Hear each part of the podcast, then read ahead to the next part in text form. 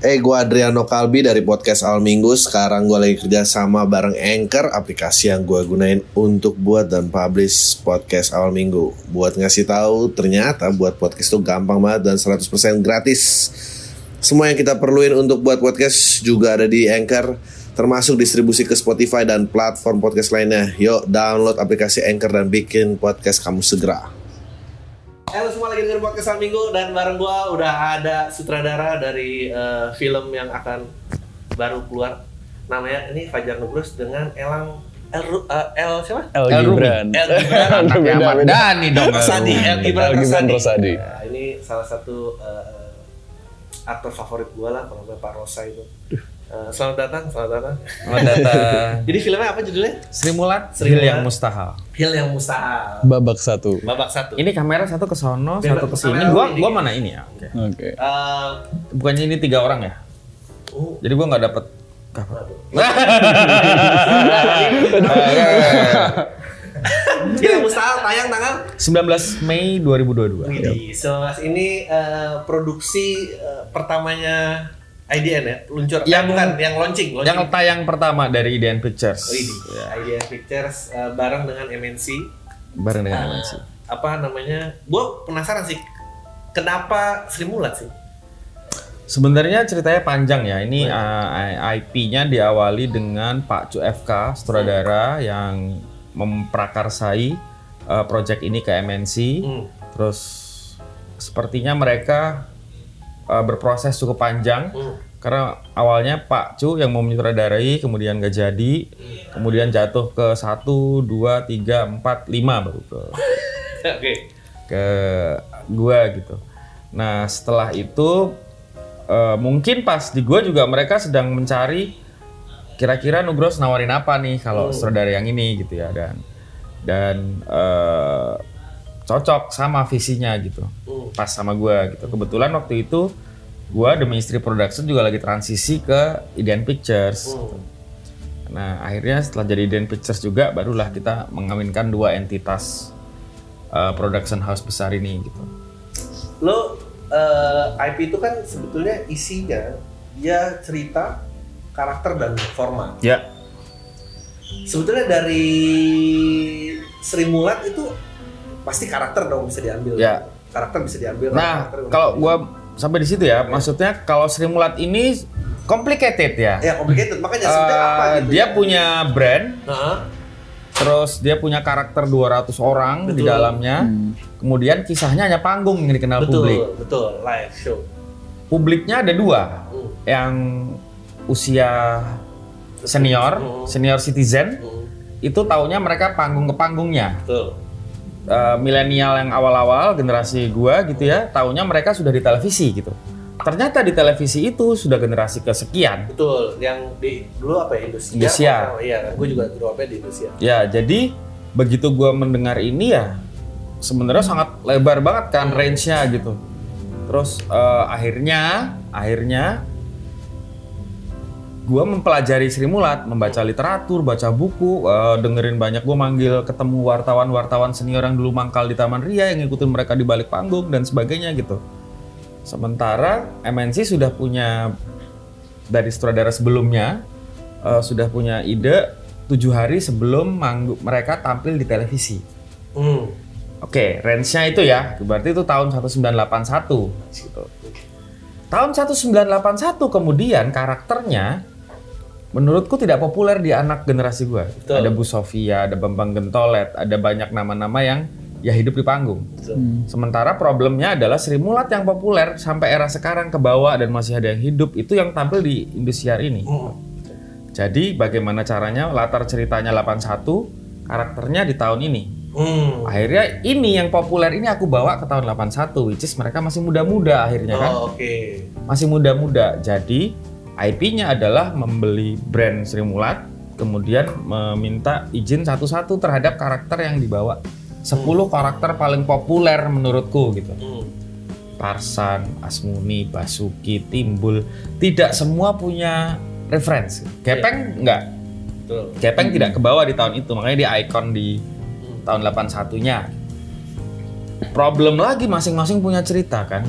Problemnya kemudian adalah bagaimana membuat sebuah grup shot, grup ini kan ceritanya tentang grup nih. Betul. Tapi kan orang nggak mungkin jatuh cinta sama grup. Betul. Dia harus tetap individu kan. Betul. Kuncinya harus menit pertama harus simpatik banget terhadap satu sosok. gitu. Hmm. Nah yang paling menarik Gepeng akhirnya.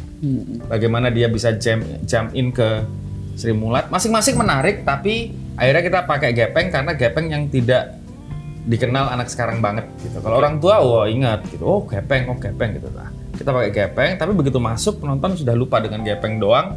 Ada Sri Mulat lainnya.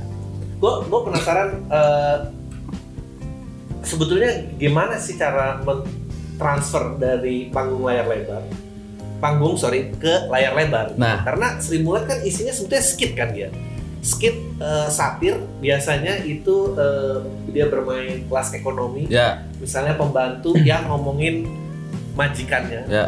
ada anaknya yang mau dikawin dijodohin nggak Ya. mau tapi naksir malah sama Nah. orang yang ekonomi lebih bawah. Dan dia truk dapat premis skit satu terus dia lanjutin. Ya. wah bola puter-puter-puter di situ. Nah gi- gimana caranya? Itu kan kalau di layar TV 30 60 menit gua kebayang gitu. Terus jadi layar lebar kan dia harus punya protagonis dia harus punya keinginan ngapain ngapain suka lo di interview sama gua ada ini ada ada kedalaman ya ada Iya, kedalaman ya anjing mah ada. Problem itu kemudian eh, per- harus dilihat diurutin lagi bahwa ketika semua orang mendengar kata Sri Mulat itu sesuatu yang lucu. Hmm, betul. Yang lucu itu kemudian terjadi di panggung televisi. Hmm. Ya kan? Ini kan masalahnya adalah kita mengenal Sri Mulat, satu Indonesia ini mengenal Sri Mulat adalah Sri Mulat yang ada di televisi, di panggung. Mereka lucu, Ya. ya kan? Nah, bagaimana dengan filmnya?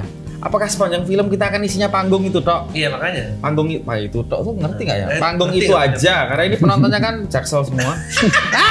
Jaksel tua. Panggung itu doang gitu, kan nggak mungkin. Hmm. Berarti kan film harus mengulik latar belakang mereka di belakang panggung. Masalahnya di belakang panggung berarti kan drama. Iya. Drama di belakang panggung. Nah, drama apakah bisa selucu di depan panggung? Betul. Itulah kenapa aku dibayar mahal. Revisi apa sih satu kalimat yang biar bisa men-trigger orang-orang tertarik Untuk nonton Sri Mulat ya. Eh, sebenarnya ini adalah pengorbanan terbesar seseorang untuk menghibur orang lain. Oh oke. Orang lain boleh ketawa. Ya. Nah, apa yang di belakang yang terjadi gitu? Hmm. Ya dia eh, ya Joker juga mengangkat itu ya, maksudnya Joker yang terakhir gitu. Lo di depan kayaknya lucu padahal banyak banget orang-orang Ya, yang depresi. coba kalau dari kalimat yang gue tadi, kalau lu sebagai orang kreatif jadiin tagline apa? Oh, Hil Mustahil udah bagus itu. Tapi lu, karena itu catchy dan lu jadi tertarik gak? Menurut gue tertarik karena gue apalagi gue paling seneng membahas jadi gini kalau gue tuh kan ceritanya eh gue itu kan penulis iklan gue tuh seumur hidup sebetulnya di belakang layar gue nggak pernah gue baru ada di depan layar karena gue sebagai stand up comedian Ya. Eh, lalu stand up comedian langsung aware wah persaingan fame post Hmm. fame apa dan Hmm. sebagainya dan gue seneng banget dan ternyata kebanyakan malah yang gue bersinggung kan ya, orang tuh nggak banyak yang sadar hal itu mungkin hanya komedian-komedian yang punya perspektif itu orang yang memang senang dengan glamor itu ya ada di bubble aja nggak hidup gue emang baik-baik aja gitu padahal Hmm. kita tahu di belakang itu banyak banget apa ya kayak masalah emosional dan Ya. lain-lainnya Hmm. yang harus dia lewatin demi wah gue taunya lucu aja di panggung gitu Jadi Itu akhirnya kita bisa mem- membedah setelah mempelajari satu-satu karakternya ya. oke Jadi dari 10 10 kan ya? 10 10. Yang Sri Mulatnya tuh 10 kan aku tuh 10. masih selalu skip loh itu jumlahnya namanya. 10 ini harus gue bedah satu-satu kapan lahir, Mhm.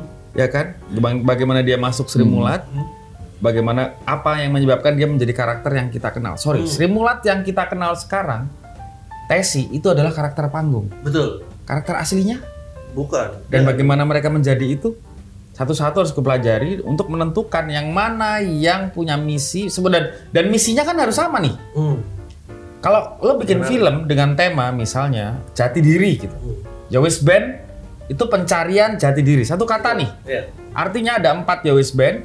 Empat-empatnya harus ada masalah dengan jati dirinya masing-masing. ya Jadi film bergeraknya bareng nih. Semua karakter dalam film itu adalah perjalanan mencari jati diri. Mau ketua kelas, ketemu cameo, ketemu eh, ininya semuanya adalah soal jati diri. Nah itu kan 210 orang menyamakan mereka harus mencari jati diri menjadi Sri Mulat itu kan harus dicari beneran. Jadi ini temanya pencarian mestinya? diri ya. Bukan jati diri jati diri dalam diri ya, tapi Hmm. pencarian jati diri pa- karakter panggung yang kita kenal sekarang. Hmm. Kenapa Tarsan dipanggil Tarsan? Hmm. Kenapa Kabul dipanggil Tesi akhirnya? Hmm. Ya kan? Kenapa Arismanto Arismanto jadi Gepeng? Hmm. Kan itu ada transisi Iya. tuh. Jadi semua talent meranin kayak dua karakter gitu dong ya. On stage-nya dia sama off stage-nya dia gitu. 19 Mei di bioskop. Nah, 19 Mei. Iya. Nah, yang gua penasaran lagi adalah eh sebenarnya IP ini udah pernah dibikin layar lebarnya. Ya. 2013 hampir 10 tahun yang lalu. Finding Sri Mulat ya, Finding Charles Mulat. Ghazali. Em, menggunakan cast-cast asli eh, dicampur sama plus satu bercerita jalan. Nah, eh, gimana gimana caranya lu menerangkan? Ya kita tahu IP selalu punya nilai gitu. Gimana caranya mengikat eh, audiens yang nggak ngerti value stimulat tuh apa gitu? Maksudnya gua sama lu mungkin ya ini anak ini lahir tahun 2000 Ya. wah gila, kan udah SMA dia 2003 gimana caranya? Maksudnya menerangkan ke cast yang terlibat satu hal, meyakinkan penonton tuh juga Ya. hal yang lain ya. Ya. Itu gimana? Ya itu dia sebenarnya desain film. eh, jadi waktu ditawarin yang pertama ada plan dalam salah satu plannya MNC adalah ini bukan biopik. Hmm, Jadi ya Sri Mulat yang masih hidup betul. plus dicarikan yang mirip untuk karakter lain yang sudah meninggal. Hmm. Terus begitu datang ke aku gitu ya, aku, aku ngomong di depannya adalah eh, kalau bisa kita biopik aja. Oh oke. Karena it's very complicated dengan dengan eh, senior yang sudah ada dan kita misi baru itu akan lebih menjelaskannya betul. akan susah. Kalau memakai karakter baru itu itu membuat penonton soal kalau memakai karakter yang sekarang itu kalau seolah-olah membuat penonton sudah tahu apa itu Sri Mulat. Jadi Oh, eh, aku sebagai sutradara membuat filmnya itu seolah-olah bercerita kepada siapa pun dari awal. Ini loh Sri Mulat. Sri Mulat itu siapa? Ini sambil jalan.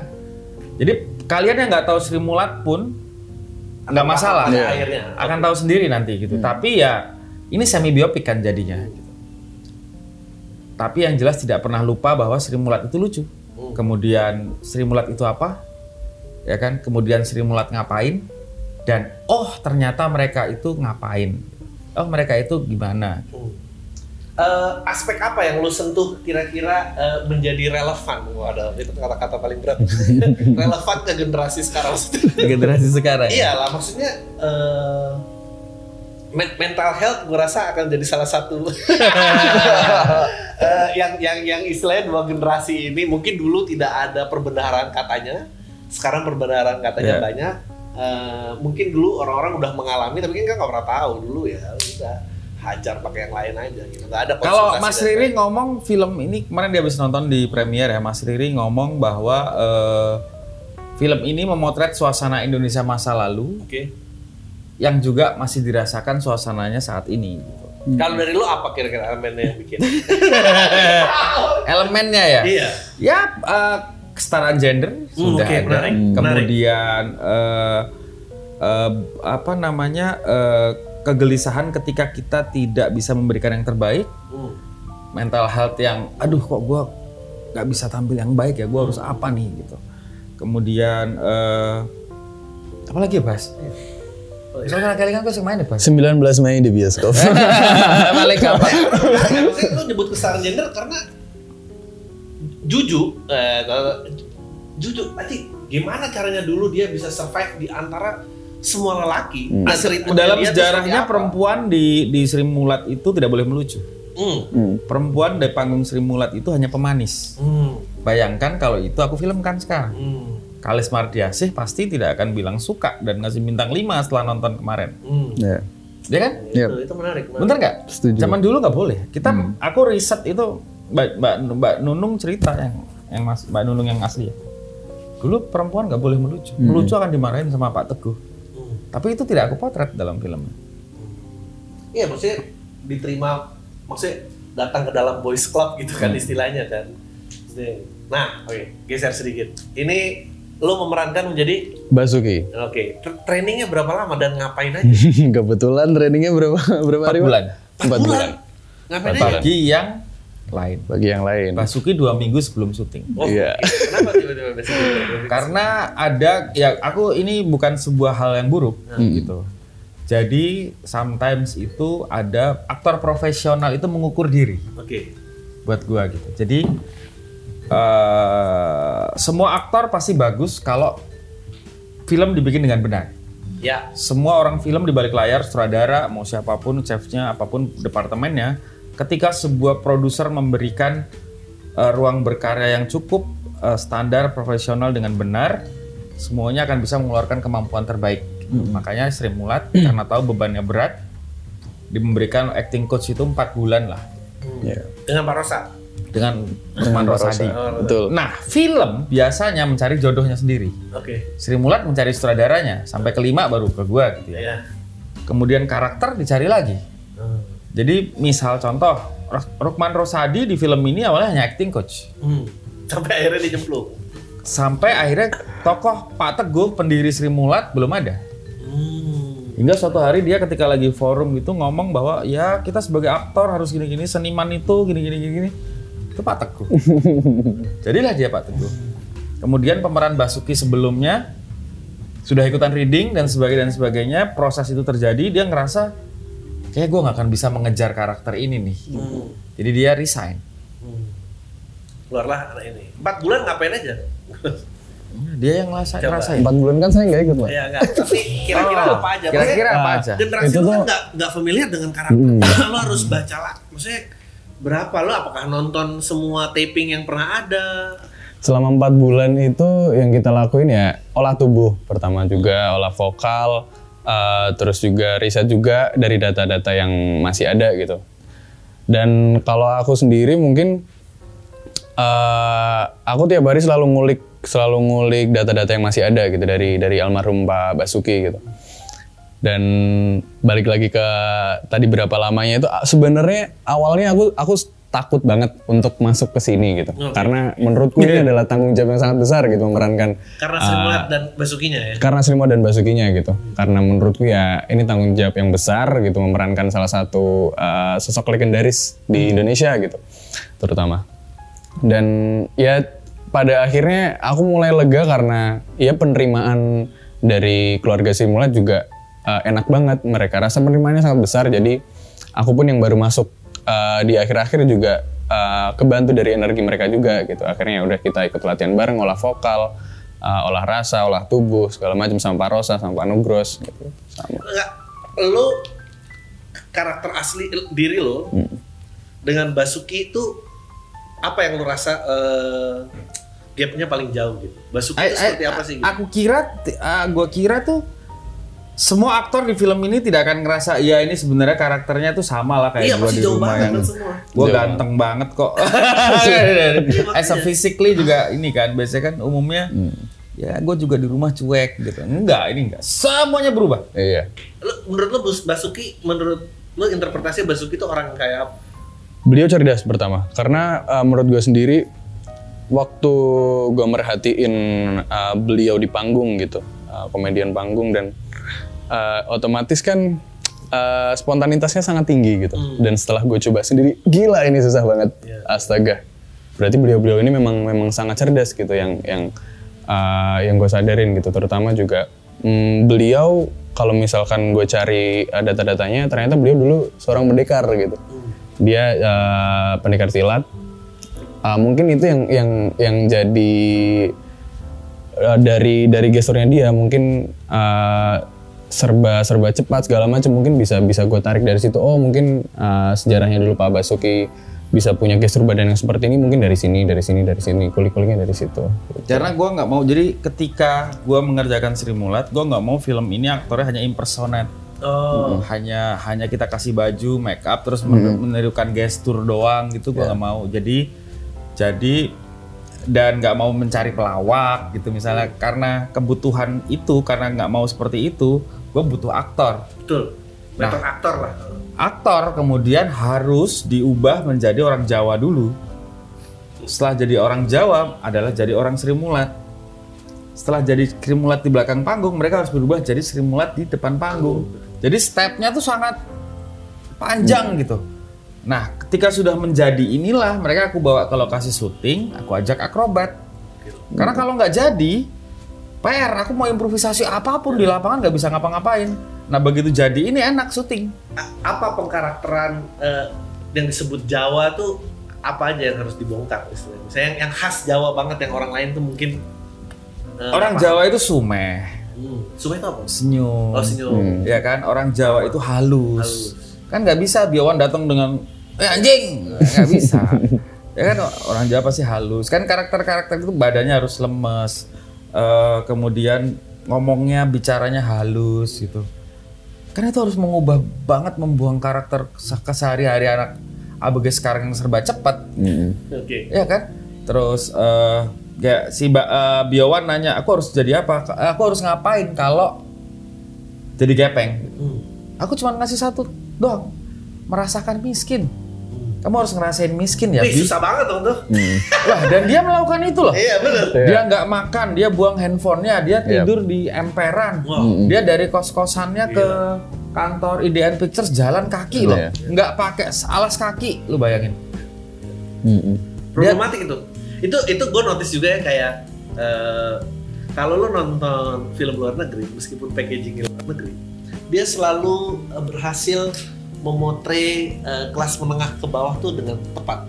Sedangkan kalau gue ngeliat perfilman Indonesia tuh suka miskin profesi. Iya. Miskin profesi banget. Kayak profesi itu apa sih yang paling sering? Jurnalis, kerja di agensi, arsitek, itu yang muter-muter. Tapi kalau lo nonton 40 Year Old Virgin, kan itu petugas toko elektronik, Iya. es hardware itu. Kenapa, kenapa kita nggak pernah dapet? Gue lama-lama mikir, jangan-jangan maker dan pemerannya itu udah jauh dari miskin. Iya. udah, udah jauh. Iya, nggak miskin. Nggak, Itu Iya, nggak miskin. nggak- kemudian nggak kemudian mereka ceritanya pergi dari Solo ke Jakarta gitu. Hmm. untuk untuk me- meraih lebih kesuksesan yang lebih gitu. Ya itu kan gue banget. Gue dari Jogja ke Jakarta, hal yang sama. Eh, gue Adriano Kalbi dari podcast Al Minggu. Sekarang gue lagi kerja sama bareng Anchor, aplikasi yang gue gunain untuk buat dan publish podcast Al Minggu. Buat ngasih tahu, ternyata buat podcast itu gampang banget dan 100% gratis. Semua yang kita perluin untuk buat podcast juga ada di Anchor, termasuk distribusi ke Spotify dan platform podcast lainnya. Yuk, download aplikasi Anchor dan bikin podcast kamu segera. Apa yang mereka lakukan pasti sama. Jadi gue mengimpersonatnya ya apa yang gue rasain gitu. Cuman kan kalau aktornya nggak pernah ngerasain miskin, Iya. Biawan kapan miskin? Gue baru bilang ke dia, eh kayaknya cuma lu deh. Udah lama nih, karena kan zaman transisi nih. Kita kan berangkat dari zaman-zaman ya sutradara pengen jadi sutradara, writer pengen jadi writer. Hmm, ya. Sedangkan kita berubah ke zaman di mana punya following dulu, baru nanti ntar bisa jadi profesinya apa. Yang purist tuh udah mulai Oh ya. tipis dan udah nggak matters lagi sebetulnya. ya. Udah udah di zaman yang berbeda. Nah tiba-tiba datang anak ini kan, maksudnya anak ini dia akan kesulitan bermain dengan yang generasi yang sama karena mungkin cuma dia yang purist jadi aktor. Yang lainnya kan well known, maksudnya punya following lah istilahnya. Sebenarnya nggak masalah. Zaman memang berubah, Betul. akses makin banyak, kesempatan sekarang bisa datang dari mana aja dan gue setuju karena gue ngerasa zaman gue dulu Ya, dan kesempatan kita nggak bisa lah kesempatan sangat lalu. mahal gitu Iya, ya. betul nggak bisa udah. bisa nggak bisa Lewat. nyalain bahwa gue lebih baik dan enggak. Cuman ketika kesempatan lebih banyak dan lebih mudah, pastikan jangan disia-siain. Nah, oke. Pesan gue gitu aja. Kalau gue selalu ngasih contoh, Ernest lah. Hmm. Dia dapat kesempatannya, dia belajar dengan baik. Betul, betul. Skenario nya jadi menang FFI dan sebagainya gitu. Look up lah sama Ernest gitu. Iya, dia- Dia ngasih contoh terbaik banget gitu. Betul, betul. Ada bubble-nya kan teman-teman komika banyak jadi filmmaker. Iya. Tapi kan yang nyisa sekarang Betul. Yang memang patas gitu ya yang sisa ya. ya ya at, at the end of the day yang memanfaatkan dengan baik dengan mengisi dirinya ya Yang, yang Kelihatan sekarang. gitu. Eh, sepakat, sepakat. Gue pengen nanya lagi dong, kalau lu ngeliatnya eh, Bas, karakter Basuki ya karakter lo aja lah. On stage sama off stage dia bedanya di mana? Ah, Bapak Basuki. Hmm. Eh, hampir sama kebetulan memang. dia emang- Cuman memang kalau di belakang panggung dia nggak nggak semeledak di atas panggung gitu. Oke. Beliau juga sebenarnya hmm, kalau kata Mas Koko, eh, anak almarhum Bapak Teguh gitu. eh, beliau memang di atas panggung dan belakang panggung emang sama-sama ngeyel ke gitu. bahasanya apa pak? Bahasa Ngeyel, Indonesia? Ngeyel. Nganyel ke, ngeselin. kayak ngeselin ngeselin gitu. Memang memang sama di depan panggung dan belakang panggung. Cuman lebih meledak di panggung aja gitu. A- apa yang lo pelajari dari karakternya? Itu sih yang yang paling yang paling gue ingat sampai hari ini ya beliau-beliau ini sosok yang cerdas banget karena mereka yang punya uh, apa spontanitas yang tinggi cara mereka uh, ngerespon satu satu sama lain dengan cepat di atas panggung segala macem gitu Ya gue juga suka banget sih. Komedi tuh kayak it takes a genius to be that stupid. menurut Iya. gue. Dan, dan itu anjir eh, ribet banget. Mm-mm. sebenarnya Dri eh, apa namanya untuk bisa semudah improvisasi. Kayak gue gue gue kalau boleh gue akan ngasih contoh Gus Dur. Oke. Gus Dur suatu hari ditanya Gus kok bisa jadi presiden? Iya. iya. Saya cuma modal dengkul jadi presiden. Dengkulnya Amin Rais lagi. Kan bercanda banget. Sama kayak ditanya ah gitu aja kok repot. Iya. soalnya kita dengar ih enteng banget ya Gus Gus, Gus Dur ngeremehin ya. Sebenarnya enggak loh. Iya. kalau lo mau ngetahui mempelajari di belakangnya Gus Dur sudah ngapain aja dari zaman dia muda, aktivis, berusaha me- ngurusin politik, peduli sama orang, peduli sama ini, ini, ini. Ya setelah menjalani sekian banyak proses, dia tinggal ngemeng aja. Masa dia suruh nyeritain lagi apa yang sudah dia lakuin dengan capek? Ya tinggal apa ya kas, gitu aja kok repot. Ah gampang gini gitu kan gitu. Nah mereka di panggung bisa improvisasi ya karena sudah mempelajarinya pasti gitu. Bapak komedi Amerika tuh Mark Twain bilang quote yang terkenal banget tuh dia bilang "Uh, nothing stood still against the attack of laughter. Indonesianya? Jadi nggak nggak ada yang berdiri jika diserang oleh uh, tertawa. Dan Gus Dur menggunakan itu dengan baik karena Nggak akan ada yang berdiri jika Iya, tidak ada sebuah eh, sebuah hal yang bisa berdiri jika di- diserang dengan tertawa. Oke. Maksudnya kerajaan, kepintaran seseorang, banyaknya uang seseorang tuh bisa diruntuh kalau diketawain. Ya. Dan Gus Dur melakukan itu karena banyak pertanyaan berat yang kalau kita nyelam, wah kita malah kejebak. Mm-mm. Tapi begitu ditangkis, Iya. jadi ketawa orang, Iya. oh iya juga ya. Iya Iya, habis itu ya. lewat dia. Dan dan itu eh, cara pemahaman paling baik sebetulnya Iya. dibanding lu siapa sih yang mau ngejelasin Iya. ya dulu apa ini ya malah berantem lah semua orang. Ya, Dan- makanya dan ceramah awalnya- ceramah itu yang paling dikena dikena di- diterima umat, diterima anak sekolah. Pemahaman paling yang pembawaannya paling lucu. Betul. Kiai Haji Zainuddin MZ. Iya. Siapa lagi? Meskipun tren agak bergeser ya akhir-akhir ini ya. gitu. yang teriak-teriak Seneng, seneng senengnya di pinggir jurang. Sebenarnya apa kurangnya film komedi di Indonesia menurut lo? Menurut gua, Ya. kurangnya film komedi Indonesia. Iya. Kalau lu nonton dari sekian dari belakang, dari lu memperhatikan lah film lah ya, karena kan lu di awal di iklan kan. Setelah lu nyemplung di PH-PH sebelumnya sampai lu akhirnya ada di sini, lu jadi komika. Hmm. Dari era itu sampai sebelum Sri Mulat Dil yang Mustahil ini rilis, kurangnya film komedi apa? Di Indonesia. Anjir. Udah roll. Ini ditanya kan? Iya Mas Glenn. Eh, kalau gua yang ngerasa ya lucunya nah kita jadi ngomongin Gus Dur dan segala macam nih. Sebelum 98 yang katanya yang katanya eh informasi itu dikontrol, kita banyak aturan. Menurut gua relevansi komedinya jauh lebih eh, dekat dibanding zaman sekarang. Jadi semakin jarak sekarang tuh malah justru semakin tidak berbahaya menurut gua.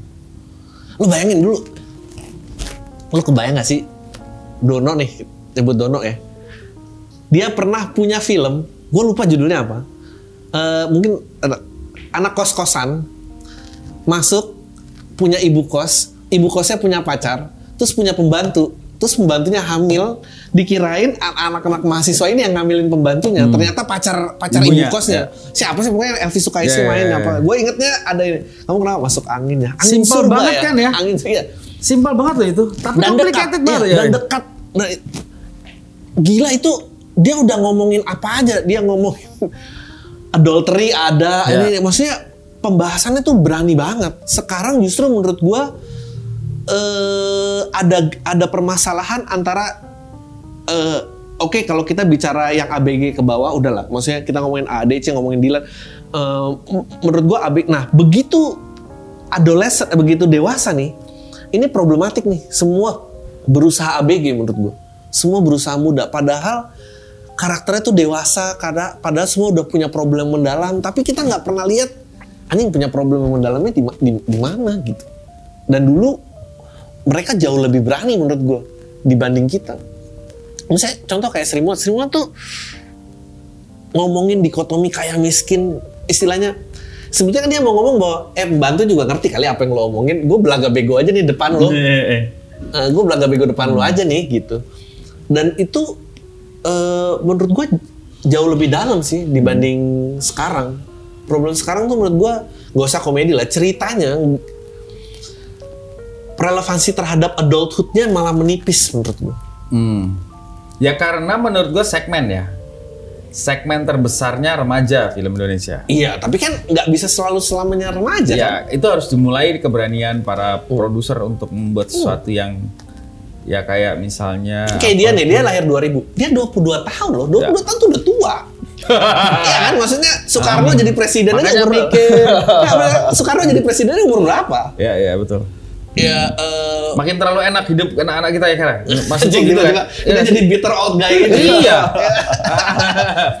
Tapi eh, iya banyak banyak masalah itu sih maksudnya eh, ngeliat misalnya dulu si siapa tuh yang kita tadi ngomongin Jadi Starisme. kurangnya apa film komedi menurut lo? Eh, pro, itu relevansi terhadap de- eh, kehidupan nyatanya menurut gua jauh. Oke.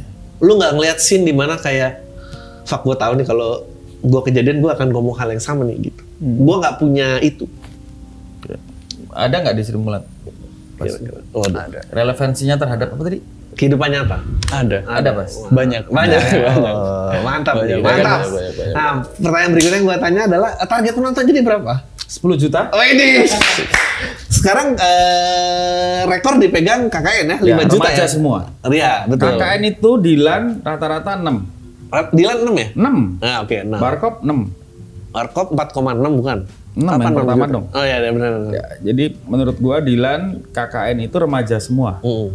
Sementara kalau remaja itu bisa kita ajakin nonton Sri Mulat. Hei remaja, ini ada Sri Mulat. Something yang eh, ya quiet, funny for you gitu ya. Kalian bisa ngelihat Indonesia zaman bapak-bapakmu tuh punya hiburan yang kayak gini gitu. Kalian penasaran nggak dengan itu? Ah, 6 juta orang itu nonton, tambah yang romance. Ah, Apa orang-orang tua yang kangen dan sebagainya dan sebagainya 4 juta ya. Mantap, mantap, mantap, mantap, mantap, mantap. Masuk akal nggak? Masuk akal, masuk Iya. akal. Dan masuk menurut gue juga dari film ini orang-orang yang yang uh, sudah akrab dengan Sri Mulat ini jadi bisa bisa jadi uh, pelaga rindu gitu. Hmm, oke. Cuma jadi untuk orang-orang generasi gue gitu, terutama yang mungkin masih belum akrab atau asing dengan Sri Mulat, mereka akan mudah akrab dengan film ini gitu. Dan soalnya film pertamanya ini Sri Mulat yang Mustahil itu kalimatnya kenal, eh gua Sri Mulat kenalan yuk. Ini loh Sri Mulat kenalan yuk. Kalau kamu nggak kenal Sri Mulat nggak masalah. Ini kenalan ulang. Jadi Iya, iya benar benar. gua nggak bisa di awal terlalu idealis yang harus Ya. bang bang bang Ya. enggak. No no. no. Ma- ma- magicnya magicnya Marvel kan gitu, bukan pembaca komiknya pun kita kayak Iya. oke kita Iya, dari awal kita nggak gue belajar jatuh cinta sama gitu-gitu sih. karakternya betul. Masalahnya adalah Marvel itu bikin satu-satu dulu karakternya baru dikumpulin di endgame. Iya. Nah ini kita langsung bikin endgame-nya that's the point gitu kan? Ini dua part kan? Dua part. Dua part. Yang kedua rilis kapan? Belum tahu. Jadi 10 juta satu film apa total? Satu film lah. Oh, satu film. Wah, Iya. Langkat. Gila kan? Salaman nggak? Salah, salah. Nah, ntar ada kerjasamanya juga ya. Bang. nah, oke ini mungkin eh, bergeser dikit tentang IP game. Semua orang kan ngomongin IP, IP, IP, IP, IP, IP. Eh, lu seberapa percaya sebetulnya dengan IP? Semen- sementara menurut gua apalagi di layar lebar ya kasusnya banyak yang istilahnya original IP mungkin bisa gue sebut kayak dua garis biru gitu yang akhirnya eh, impar box office juga dengan eh, yang pakai pakai IP Ya, tapi kan itu 11 apa eh, apa satu dari sekian ya. ya Kayak- makanya kayak, kayak dua lu sendiri jadi gitu. percaya dengan game IP ini dan apa sih keuntungannya ngambil IP gitu Sebenarnya yang pertama eh gue gue percaya nggak percaya gitu dengan, dengan IP ya. Maksudnya gini, eh sometimes itu karena karena gini, mengambil IP populer Oke. untuk kemudian difilmkan itu sebe, it- itu kalau memang difilmkannya dengan baik kemudian itu menarik. Double Hmm. IP dap- apa Ya. yang sudah captive marketnya itu akan double gitu. Iya. Tapi kadang-kadang yang terjadi adalah mencari IP populer karena ada ke, karena untuk menutupi kekurangan kewajiban mempromosikan. Oke, iya. Untuk meng- Sepakat. jadi itu, itu itu sudah terjadi dari dulu. Oke. Kenapa dicari novel populer ya karena berharap ada captive marketnya Betul. eh, tanpa promosi yang besar gitu. Kalau di luar negeri kan satu banding dua apa satu Iya. banding satu ya budget film sama dengan dua kali budget promonya gitu. Iya. Tapi kalau di sini kadang-kadang ah daripada gua ini buat promo, ini budget ini jadiin film aja deh. Iya. Ya, tapi kan kamu jadi tidak punya tidak punya budget promo. Hmm. Lalu siapa yang bertanggung jawab? Di- Iya. Dibebankan kepada aktornya Ya mati lah. dibebankan kepada sutradaranya. Nanti Iya. kalau nggak laku sutradaranya di blacklist. Nanti kalau eh, aktornya nggak mau promo Iya. eh, di blacklist Iya. gitu. Padahal, itu Padahal- udah dikit banget. tuh, ya. Padahal sejak zaman sekarang sutradara dan aktor ya berkewajiban promo menurut gua. Iya betul. Karena anak mereka sendiri masa lu begitu berkarya lepas tangan. Iya. Gue setelah sa- selesai syuting udah filmnya mau rilis gue lagi syuting sibuk nggak ada waktu buat ini ya nggak bisa gitu. Meskipun in grand scale sebetulnya tanggung jawab penonton tuh kecil lah. Iya. Dibanding eh, promonya itu sendiri Iya, kan. ya. jadi kalau seidealnya ya PH sudah punya strategi promo, sudah punya tim promo, sudah punya budget promo, ya aktor, eh, uh, sutradara dan aktornya ya membantu ikutan aktif. Tanpa harus diminta, tanpa harus diapa ya kesadaran. Karena di zaman sekarang udah Hmm. udah kita sudah punya banyak channel, udah disiapin sama banyak sosmed gitu yang kita punya. Kenapa kita nggak pakai itu untuk memproduksi? Gue selalu bilang kalian itu promonya bukan buat kita loh, Hmm. bukan buat PH-nya loh. Hmm. Demi- Kamu promo itu demi apa sih? Ya demi supaya apa yang kamu sudah lakukan di film itu Hmm. ditonton. Hmm. Hanya membantu menyambungkan, eh ini karya gue loh. Hmm. Gue di sini sudah bekerja keras loh. Yuk apresiasi dong. Hmm. Gitu. Tapi maksud gua tadi mau nanya itu, kayak kalau lu bilang percaya nggak percaya, eh Ya percaya nggak percaya karena ada yang ngambil IP hanya untuk menutupi budget promo itu budget loh. promo iya betul betul betul betul. Ya udahlah bikin sekedarnya aja toh nanti laku. Hmm. Iya. Ya dibikin sekedarnya aja jadi seribu. Gimana kalau lu bikin serius? Siapa tahu jadinya dua puluh ribu gitu loh. Gua, itu doang masalahnya. Kalau eh Dan kadang-kadang yang punya IP Eh. males males riset. Siapa sih ini yang akan ngambil IP gua? ya yang penting diambil aja. Yang penting diambil aja. Gua udah senang jadi film aja. Eh, jangan gitu dong. Pikirkan jadi film seperti apa, Iya. gitu loh. Ya. Eh, menurut lo eh, kalau grup komedi lawas Indonesia apalagi yang potensi untuk dijadiin film? Oh nggak boleh sebut ya? Boleh nggak? Bagi-bagi. Atau nggak gini deh, Ah, tapi eh, agak tricky ya. agak tricky. Karena menurut gue yang paling kuat ya Warkop sama Sri Mulat sih. Hmm. Dari judul dari gue tuh selalu ngerasa beberapa judul film wah kayaknya sih susah sih untuk jadi sequel nih. Gitu. Oh, jadi lo ngeliat dari judulnya udah bunyi ya punya. Udah punya apa enggak? gitu. Energinya ya. Kayak misalnya eh eh, apa ya? eh Joyce Band gitu. It's the band. Hmm. Mau diapain aja the bandnya udah jadi brandnya gitu kan. Bukan sesuatu yang ber- berfungsi sebagai kata sifat gitu. Eh, aku putusin gue gitu kan di sequelnya putusin gue dua emang lu mau mutusin dua kali kan Nah, nggak susah betul, betul. kayak gitu sesimpel gitu aja Putusin gitu. lagi gitu putusin kan. lagi kan jadi susah kan mau di out jadi susah gitu Bener bener bener bener. kuntilanak gitu kan ngebrand gitu Jelangkung ngebrand, pocong ngebrand. Eh, apa eh, ada hantu di sekolah? Oh ya, sekolahnya ada hantu gitu. Eh, apa mati malam Jumat ya? Masa mau mati lagi yang kedua kan susah. it's atau branding. mati lan Jumat lagi. Jadi, Iya kan susah ya untuk untuk di branding gitu. Eh, Oke, ini ini mungkin eh kan kalau di luar kan jelas tuh ya roadmap IP tuh kayak kelihatannya jelas gitu. Dia bagaimana keluar entah dari komik atau novel eh, atau bahkan artikel di koran atau pop culture bahkan mereka bisa bikin IP dari eh, periodik sejarah. Eh, Sekarang thread Twitter aja bisa jadi IP. Iya betul. Eh, HBO ngeluarin reenactmentnya, eh, dia bikin ulang kejayaannya Lakers tuh menurut gua kayak Ya, anjing ya, itu ya. IP apa Ya, gitu. ya. Maksudnya ah, udah udah absurd banget dia. Dia The udah- Lakersnya lah.